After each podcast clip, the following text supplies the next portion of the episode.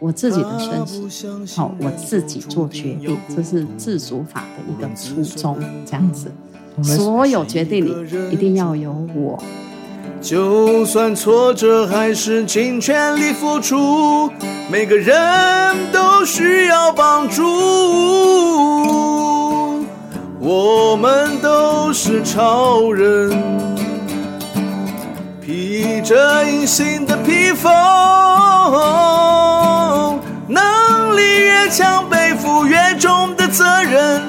最后一里路，让我们一起完成。超人医师加油站，大家一起来说赞，加拜加白加白！我是柴瑶小姐阿南，我是瑞菊老师好。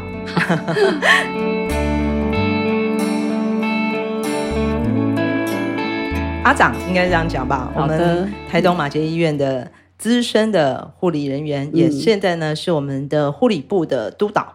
嗯，教学部的督导，对，教学研究督导哦，教学研究督导，对对，所以我们要叫阿长督导好哦，也可以。好，那今天很开心呢，那我们请到我们的瑞菊老师来到我们的现场，那跟我们要谈的今天的主题是什么呢？就是病人自主权利法。然后，病人自主权利法，对，嗯、就是希望可以在善终这样子，这样一个就是最后的一个过程，嗯、我们做好准备，这样子。谁做好准备？我们自己做好准备，自己为自己的善终做好准备。对，嗯，其实是因为上个礼拜我在晃晃书店啊，呃，听到聆听了这个瑞菊老师分享的一场讲座，那谈的是病人自主权利法的内容。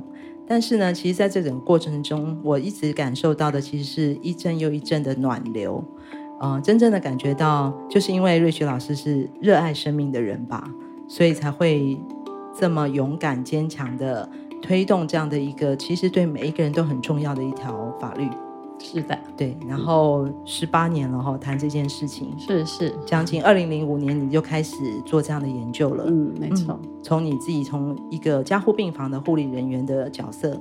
嗯，开始的，对对，嗯，您现在目前是在台东马街嘛？是，怎么会在在台东呢？呃，台东它其实本来就是我的故乡。哦，你是台东人？对对啊，我之前是在台北马街，嗯，然后在加护病房八年，那之后我就哎看到台东这个部分，那直接就迁调回来台东马街，嗯，那在台东马街的加护病房哦，有二十年护理长。的角色这样子，嗯嗯嗯，对对，所以总共加护病房也二十八年，那是要多强大的心脏才能在这样的一个生死一线间的空间里面抢救生命哦？啊，为什么当初瑞雪老师你会选择在加护病房服务呢？嗯、呃，加护病房就是对大家来讲都是觉得说啊，真的是压力很大。好，然后就是很紧急，什么事情就要快快快。哦那我在台北会选择加护病房，是觉得说，哎，在加护病房里，我可以更专业的照顾病人。那全部的事情呢，都是要靠护理人员，嗯、那我就可以更近的。最有就是最近距离的照顾我的病人，那把这病人照顾好，就是我们很大的一个成就。所以后来就很习惯的哦，就在加护病房一晃眼就这么多年过去了。后来才发现，哎，加护病房其实当然有成就感，可是当然你更频繁的接触病人的死亡。嗯，对，比如说，呃，我们大概有呃十分之一的病人他是没有办法走出加护病房的。那如果是老人的话，一个高龄的老人，他大概是四分之一的哦高龄老人他是没有办法走出。加护病房康复这样子，所以后来就更进一步，然后觉得说，哎，临终这个部分我们也要关注，而不是只关注说，哎，十分之九，那十分之一的这些临终病人啊，或者家属啊，那这些我们要给予一些的关注，给予一些照顾。嗯，对，呃，身为一个医事人员哦，嗯，我们过去对于医疗或是护理的。呃，理念上、概念上都是觉得要帮助病人康复嘛。嗯嗯。嗯，可是刚刚听到那么写写实的数据哦，百分之十到百分之二十五的长者是没有办法离开加护病房，而必须走向死亡。刚开始的时候哈，你会因为呃，你会觉得说我使不上力，比如最后我们说，哎，我们尽力了，嗯，然后所有的家属就围着这位往生的长者哦，或者病人这样子，嗯、然后我们就会觉得，这时候我的手跟脚要放在哪里？嗯、然后我要怎么去安慰这些家属？嗯，对。然后那时候还年轻，哦，刚开始的时候我们当然是陪着掉眼泪，嗯，后来我们要坚坚强的打起精神来。因为我可能下一个病人急着要入进来，也我们有一直要在进行式，可是这往往就忽略了在旁边哭泣的家属这样。然后后来我也觉得说，哎，我不能只照顾就是生，那死的还有这些悲伤的家属，我们也要照顾。所以后来我就渐渐的，就是哎，我去读了一些文献，我带着我的护理师，我可以在杯赛旁边，哦，就是病人旁边，我带着家属，就是做四道人生。就是道谢、道歉、道爱、道别，哦，那之后就变得说，哎，习以为常之后，我的护理师不会因为病人家属，哦，就是在哭泣的时候，他们手足无措，像我年轻的时候这样，因为对于活着的家属来讲，这是最艰难的一刻，嗯，唯有我们带着这些家属，嗯，走过这个过程，嗯，才不会留下。就是一辈子最深的一个遗憾，这样子。所以后来我在加护病房就推动一些哦善终的护理，嗯嗯，或者是重症哦加护病房，我们要怎么样让病人善终？所以老师，你刚刚提到这个四道人生哦，嗯、你自己在刚开始呃在实践这件事情的时候啊，嗯、你自己的感受，你看到了什么？医生说我们尽力了，然后家属围着，嗯、好，然后家属围着不知所措。然后有些在默默哭泣，然后护理人员介入四道人生，带着他们做感谢的时候，我发现他们的情绪在这一刻得到了宣泄，有一些不能说的话，或者说不出口的话，在他在道歉或道歉这样的一个过程中，他就整个崩溃，然后整个就得到了宣泄。这是我们在呃推动这个世道人生的时候，觉得这是一个最大对家属最大的一个好处。嗯，因为他平常因为中国人嘛，很难去说我爱你啊，嗯、或者 或者这些哈，就是爱的释放、情感的释放。对对、嗯、啊，但那一刻他释放了，我觉得那真的是让他的情绪整个都稳定。他大哭一场之后，发现他是稳定的，嗯、他能继续的处理。接下来还有很多的事要去完成的事情，嗯嗯、好像是一种和解。嗯、对，没错，是对自己，也是对自己的和解。是，是嗯嗯，一个关系上的和解哦。没错，嗯，然后十八年就这样走下来了，是是，就开始推动了这些重要的法规。二零零五年，你因为你刚刚有提到嘛，开始在说，嗯、我们可以讲说，在台东，其实已经不只是台东，我相信全台湾在推动所谓病人自主法的这件事情的这个行动上面哦，嗯、瑞菊老师算是走得非常前面的 旗手哈、哦。那时候应该不只是你一个人，应该也有不同的伙伴跟你一起在面对这个议题上面的推动。嗯、是是，那我们有一位医生啊，他是从台北马街下来的苏明义医师。嗯嗯。好，那因为他对这个领域啊，重症安宁这个领域，他也非常的重视。可是没有办法抢救的他，让这些病人哈，就是可以顺顺的，然后开家属座谈会，好，然后跟家属讲清楚，然后让这些病人不要受到无谓哦或者无效的多余的一些哦严命的医疗。哦，那我们两个因为就是理念还蛮相近的，嗯嗯，所以我们陆陆续续就在一些学术哦，就是医学会，然后呃就是安宁学会各个的学会，哦去推动我们的理念。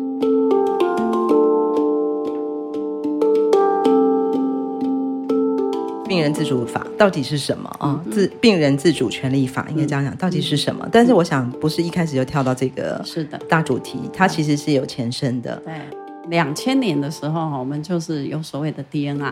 那在两千年之前哈，其实我觉得国人死的还蛮惨的，就是我们 我们 死死之前哈，嗯，都还要吃叫做急救套餐。急救套餐是什么？就是 CPR 哦，oh, 我们叫 CPR。嗯嗯，CPR 无效之后，那我们才就是放手这样。那两千年之后就有所谓的 DNR，那我们可以自动哈，就是选择哈，我拒绝就是最后一层的一个急救哦，比如 CPR，对不对？包括电击，然后打一些急救药物哈，类似这些，这些都是套餐。对，这些都是套餐。如果我没有签 DNR 的话，我死亡之前必须吃完套餐，那我才上路这样。那一直到二零一九年哈，那我们就是病主法就上路。病主法的话哈，它就是哎，我可以在意识清醒的时候，那我做一些预立，好，就是比如说哈，我就是呃，他会有一个哦医疗团队哈，医疗团队先跟你做咨商，我们讲的 ACP 是不是？对 ACP，嗯，哦，那这些 ACP 的医疗团队它包括有呃医师、护理师。好，社工师，然后心理师，好，然后他可以做就是咨商这样子。那咨商完之后，他会把你的所有你想要预立的医疗指示，哦、嗯，我们就是书面做呈现。嗯，然后之后这个我们会去做那个就是公证，嗯，好，然后之后会上传好到我们的健保，就是 IC 卡。嗯，好、哦，那上面就会注记你之后的 AD，也就是医疗指示。嗯，嗯，那之后呢，当你面临哈、哦、有五种状况哈、嗯，那我们就可以启动，哦，就是啊 AD，就是你之前预立的医疗指示。DNR 哈、哦，它跟病主法不太一样。嗯，好、哦，那 DNR 你自己可以去写。嗯，好、哦、DNR 那也可以家属帮你决定。比如你现在遇到哦，就是紧急的状况。那要开始吃套餐了，对不对？嗯、啊，你之前没有告诉别人说我要 DNA，你也没有签，那这时候他就开始打电话问你的家属，那你要不要急救？哦，类似这样啊，家属可以帮你做决定，说哦，我不要急救，或我要急救，不是你自己完全做决定。对，他有时候还是问过家属这样、嗯、啊。可是病主法是你清醒的时候预立的东西啊，它是因为要去公证嘛，嗯、所以它是有法律。效应的东西，OK，它一定是会要尊重你自己的决定，哦、家属不能帮你做决定，所以这是一个很大的差别哦。是是、嗯，所以所谓的自己的意识、自己的决定，嗯、它有没有一个标准啊？比如说，我我们几岁可以开始去做这样的？哦、像，我们现在那个法定年龄已经提前了嘛，嗯，所以只要成年人十八岁，嗯，哦，那我意识清醒，好、哦，那我们就可以，哦，就是带着两个。哦，就是见证人，嗯，那你如果有医疗法定的代理人，哦，那你也可以带过来，那我们就约个时间，哦，大家一起谈。这要先挂号吗？对，我们刚开始的挂号，他就要确认你的意识是清醒的，那你没有被胁迫，你是自主的。OK，对，这是第一件事，然后他就可以帮你预约时间。嗯，那因为我们在智商哦，需要有一个小时以上，嗯，所以我们就会约定时间。那你要把你的家人也准备好，嗯，然后你的心情也准备好，然后就可以过来，然后接受智商。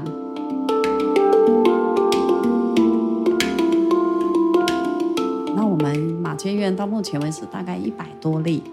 等一下，推动四年，一百多例。二零一九年推动了自主法上路，然后到现在台东马街才一百多例，没错，签订自主法。对，其中我就是其中的一个分母，这样。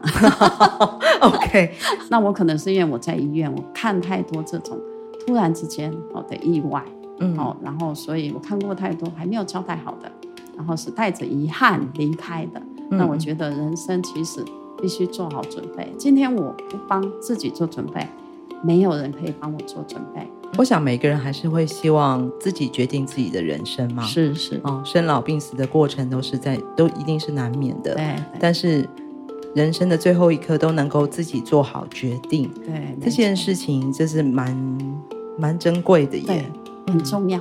之前有一个就是照顾她的老公哈，大概有十八年哈。那他是有呼吸器，他有气切，有接呼吸器，他是在家哈接呼吸器的一个个案哈。那阿公阿嬷是阿嬷照顾阿公，然后青壮年都去其他地方打拼哈。那这个阿公哈。就是也是植物人的状态哈，那阿嬷照顾他，要翻身，要喂食，所以阿嬷十八年都没有离开过阿公哈。那每次哈，只要一有痰，然后肺炎或者尿道发炎哈，就会送来，那送来就会入住加护病房。那阿嬷每次看到我哈，因为我是加护病房护理长，嗯，那阿嬷每次看到我就会跟我说，阿公都不会死。他每次都这样跟我讲哦，他说我每次都希望阿公来就可以顺顺的离开。可是阿公都不会死，他就这样跟我讲哈。嗯，那我心里就很有点就是很酸，很揪心。那他是很辛苦的，因为长期照护，我想这个大家都知道，长照是一个。一条非常难走的路，尤其是老老照护哦。哎，没错，尤其在台东啊，他们住山上哈。那台风来，他就很紧张，就会打电话寻求，就是希望医院赶快安置他哈，因为那个呼吸器需要电，他又担心说他身上下下侧不容易嘛，然后会怕会跳电哈，或者没有电。嗯嗯嗯。今天为什么一直要推病人自主权利法？如果今天哈阿公他有立下病主法。哦，因为后来过来这几年都可以立病主法嘛，嗯，那等到他的特定条件成立了，比如说他失智症的状况达到了一定的标准，那我们就可以启动。好，那启动的话就可以撤除他的维生医疗，让阿公好好的走。我们不需要一些额外的医疗，然后来延长我们并没有生活品质的生活。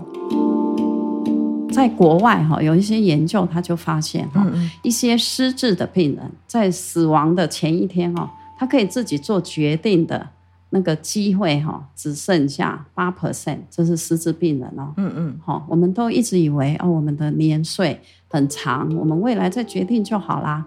可是你看哦，失智的病人，哦，他在死亡的前一天，他只有八 percent。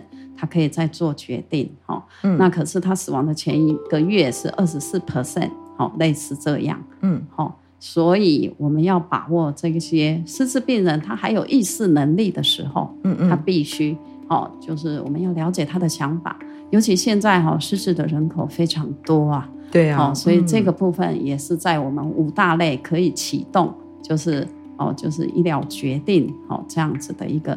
条件。对条件，非失智的大概有八十七，可是死亡的前一天，它是急急速的降到一半，只有一半它可以做决定，但是也蛮高的呀。嗯嗯对，其实就是死亡的前一天，我还有一半的意识是清楚做可以做决定的。嗯嗯嗯，这听起来有点嗯振奋人心。对，预立医疗的好处就是在我们。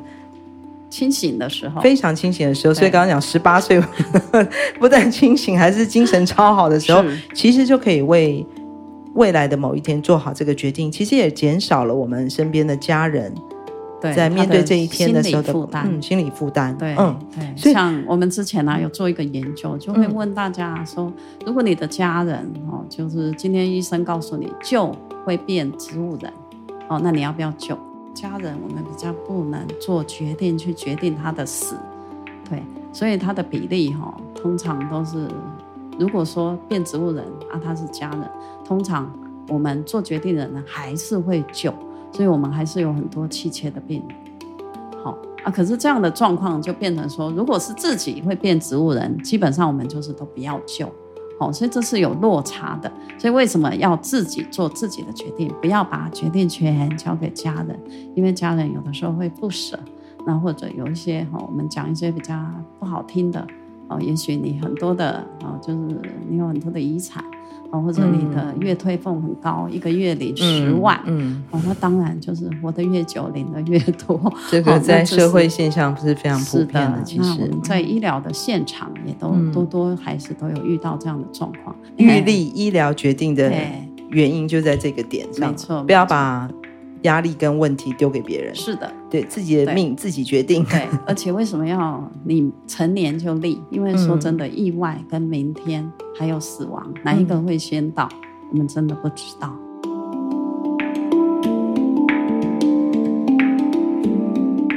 台东的研究哈，因为在重症安宁这个部分，以往尤其是像各台湾的医疗哦医学中心好了，对于病人。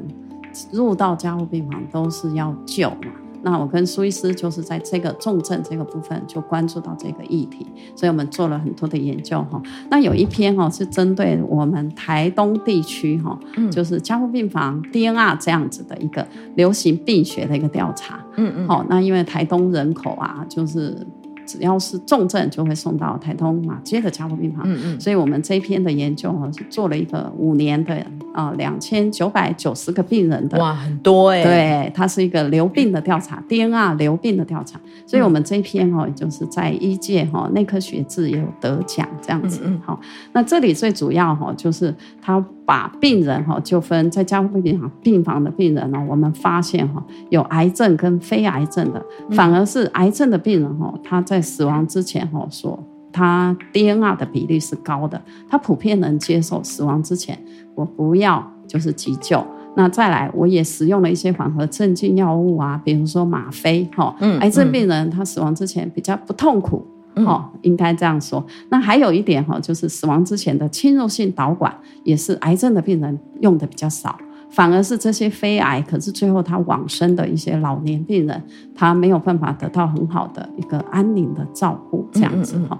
那台东哈，就是我觉得台东比较辛苦的哈，就是这些病人都是高龄病人哈，因为台东就是人口外移，中壮人、中壮年哈，他都外、嗯、外面对去工作嘛，好、嗯、啊，留下的就是这些老人。那老人紧急状况，然后送到医院，送到加护病房。嗯、那这个过程，因为他又没有自主决定，对不对？那他又昏迷，嗯、那这时候我们就会打电话，外地的小孩，那外地小孩他及时的一个决定，他可能没有办法马上做，那有的时候就要等他回来，好、嗯，那这个过程，这个病人，哦，这个老年病人就会在加护病房受苦，反而是这一些不是癌症的末期病人，哦，他就是死亡的比较痛苦。嗯，那我们曾经又做了一个更。细致的一个研究，我们去统计这个受苦指数到底有多高哈？嗯、那我们就去统计哦，这些病人哈，他进来哈，我们戳一针，我们就把它统计是一，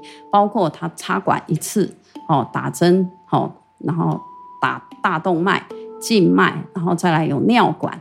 有鼻胃管，或者他做检查，哦，嗯、胸腔我要戳动引流水，这些林林总总，我们就把它加总，加总之后，我们去做了平均，这些病人最后都往生哦。那可是这些往生的病人呢，他平均要接受一百多次的侵入性治疗。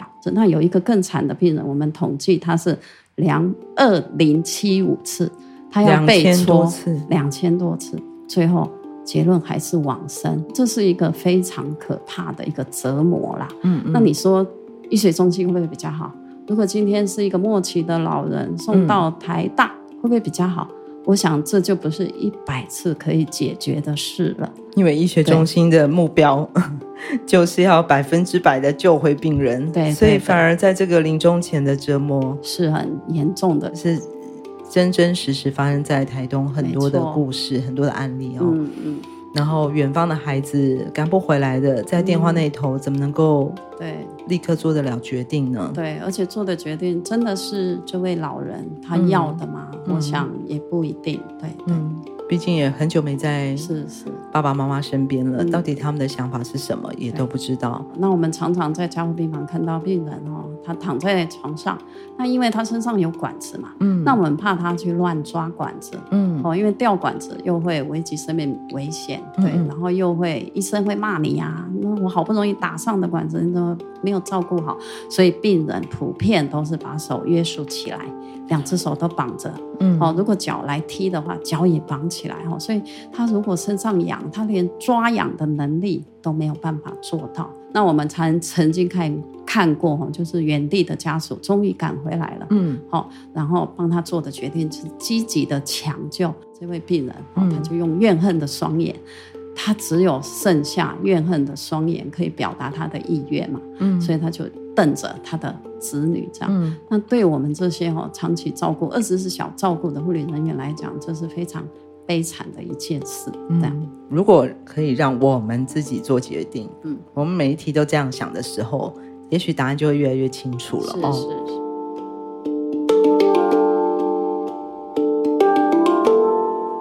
是。老师，我要报名。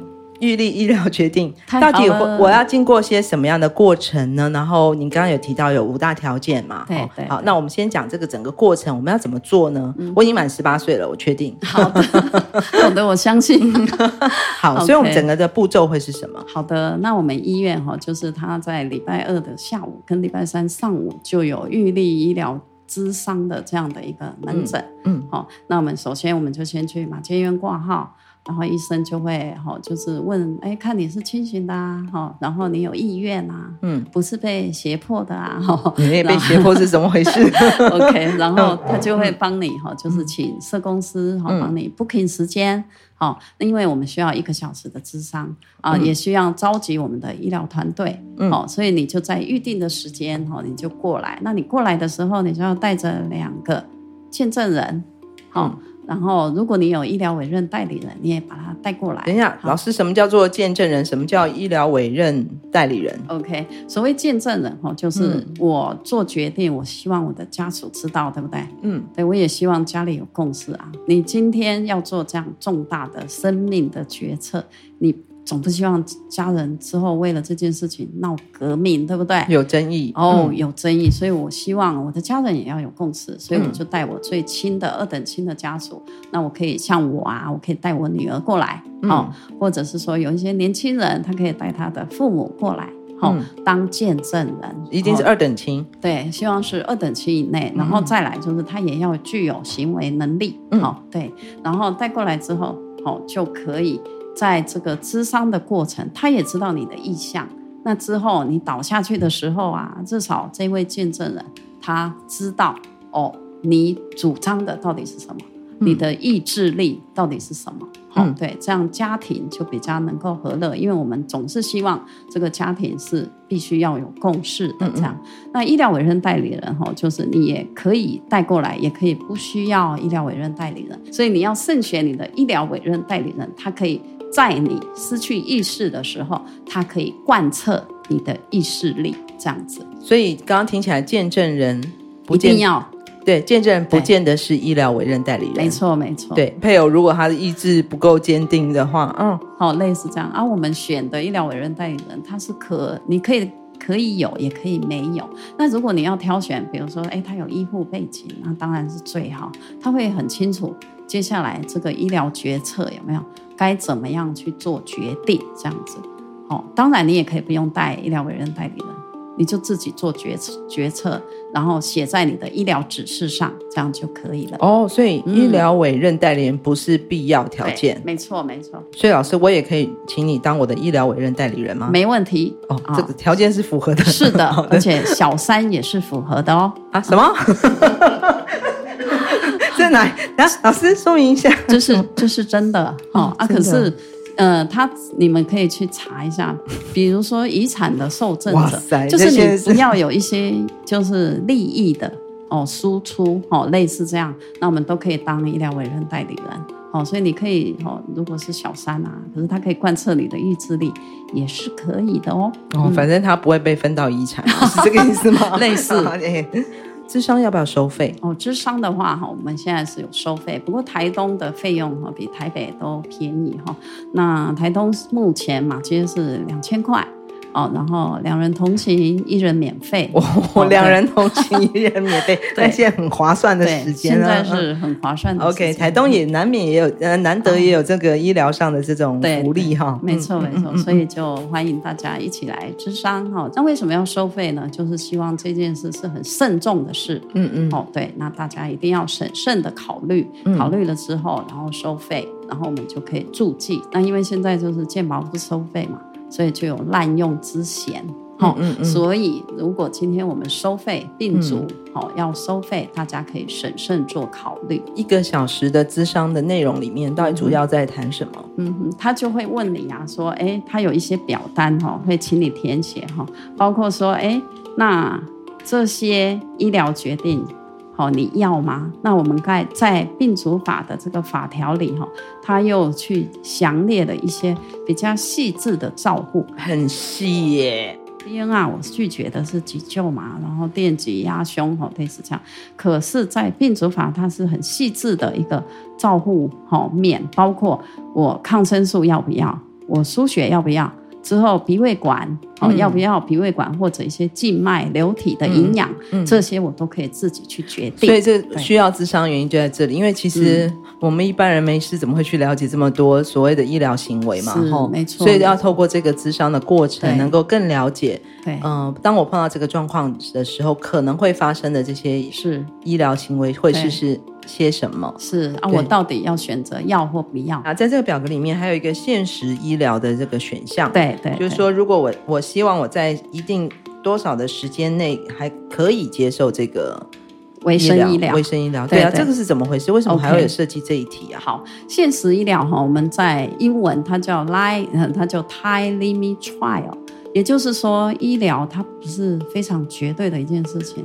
有的时候，就像大家就是我们买个乐透，有的时候还会偶尔中乐透嘛，哦，类似这样。好，所以今天送进来，也许我救啊救了三天之后，我发现我醒过来了。有的时候真的会这样。那你希望说你试试看的这个时间，你希望是多长？那为了这个叫做现实医疗哈，我们有做过一些研究哈，普遍的人都觉得说啊，一个礼拜可以了。哈，那癌症病人哈，他在统计资料里他会比较短，哦，因为他其其实他在做抗癌的过程，他也承受了很多，嗯嗯、而且他也能接受生命要到末期，对，所以大概三天他就觉得，哎，这个现实一条我试三天就好了，这个是你可以自己去做决定的，那也没有对错，哦，有些人会觉得说我一定要。等我女儿回来哦，我女儿在法国，也许我必须等她买到机票啊，哦，也许来个三个礼拜好了，真是孝子孝女啊！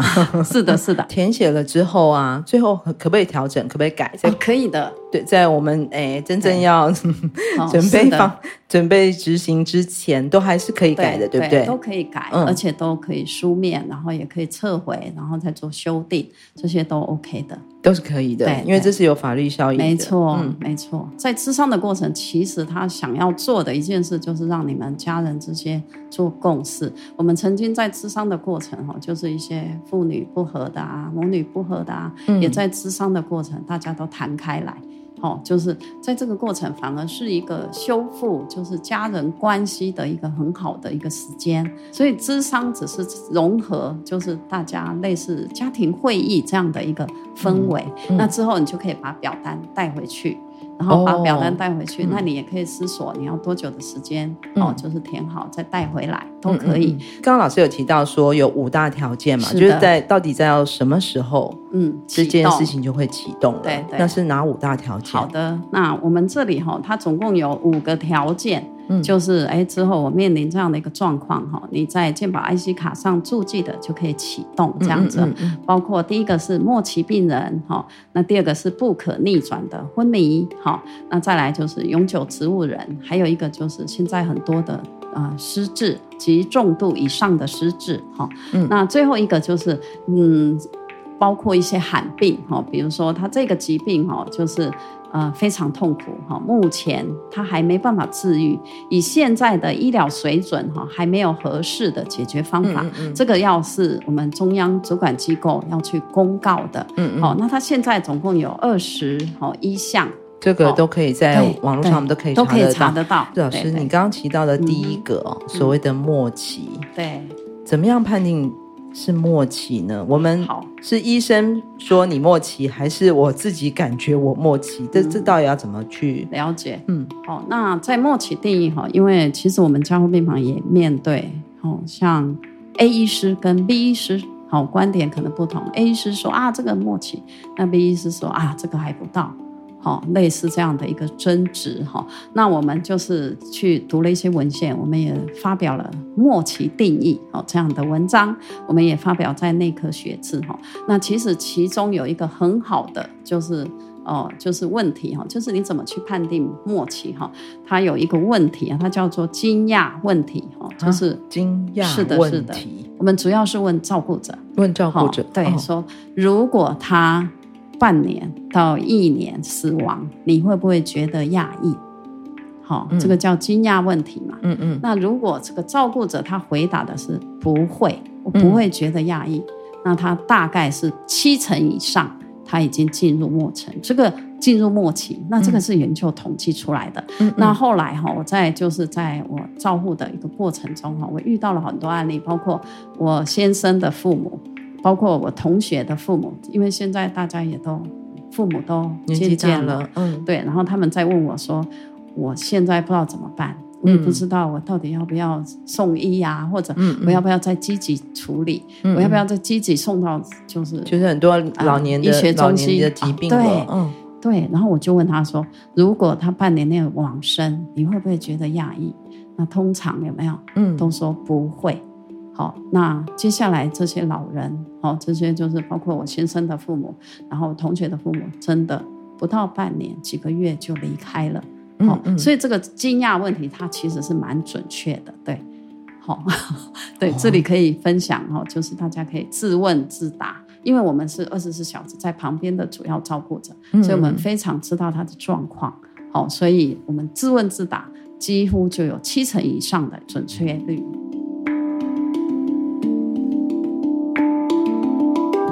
二零一九年到现在啊，实行了四年，是台东马街登记人数才一百多人不到。对，到底你觉得在这个过程里面，到底真正的困难是什么？为什么听起来，我今天听完就已经马上想要去。去找老师挂号，我要挂号了。嗯。那到底为什么这么难？不止台东哈是少的，那整个台湾哈，我们这么多的人口，那实际统计下来哈，到了二零二二年哈，也才零点零五 percent 的人哈，他有智商，然后有预立医疗指示，算起来零点零五大概也就是不到四点五万人。那是不是钱的问题哈？那我们台东嘛，智商费太高吗？是的，两人同行一人，难怪要降价。对对对，哦，那当然钱是一个问题，那最重要的其实是认知的问题。嗯，比如像我刚刚讲的，死亡之前我们受了这么多的无效医疗，其实这一点是大家普遍不知道的。哎，是不是一定要去医院？然后我又不熟悉医院整个签署的流程，嗯嗯，他就会却步。对，这是一点。那再来哈，就是人力的门槛。刚刚有说嘛，咨商需要整个医疗团队进来哈。可是有一些医院它小嘛，它可能没有心理师，它没有社工师，所以可以咨商的医院是有限的哈。好，那再来时间哈，因为刚刚说要两个见证人嘛。哦，也许我女儿在台北呀、或者我女儿在法国啊，嗯、我要等她回来啊，我不好意思让她请假哦、因为哈、哦，这个都是一些阻碍。可是这么重大的事情，我觉得啦，还是要跟你的小孩沟通。嗯、这一辈子我最重要的事情，我希望你可以有没有？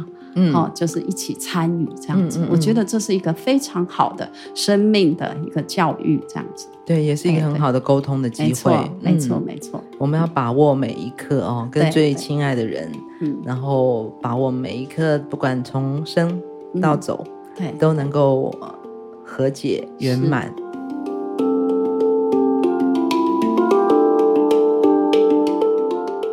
成一个加护病房的护士。眼见着这个生死一瞬间的很多的情景跟场景，嗯，然后想着想着自己到底还能够为啊、呃、这些受苦者做什么，也包括自己，对，没错。然后这么多的啊、呃、温暖跟这么多的努力去推动今天的对，其实对每一个人都非常重要的这件事情。嗯、我自己的生死，好、哦，我自己做决定，这是自主法的一个初衷，这样子。嗯所有决定里一定要有我。今天非常谢谢瑞雪老师跟我们分享我们生命中非常重要的一刻，不管是为自己，也为我们所爱的人，嗯、我们一起来做好这个决定。马、嗯、萨鲁，谢谢。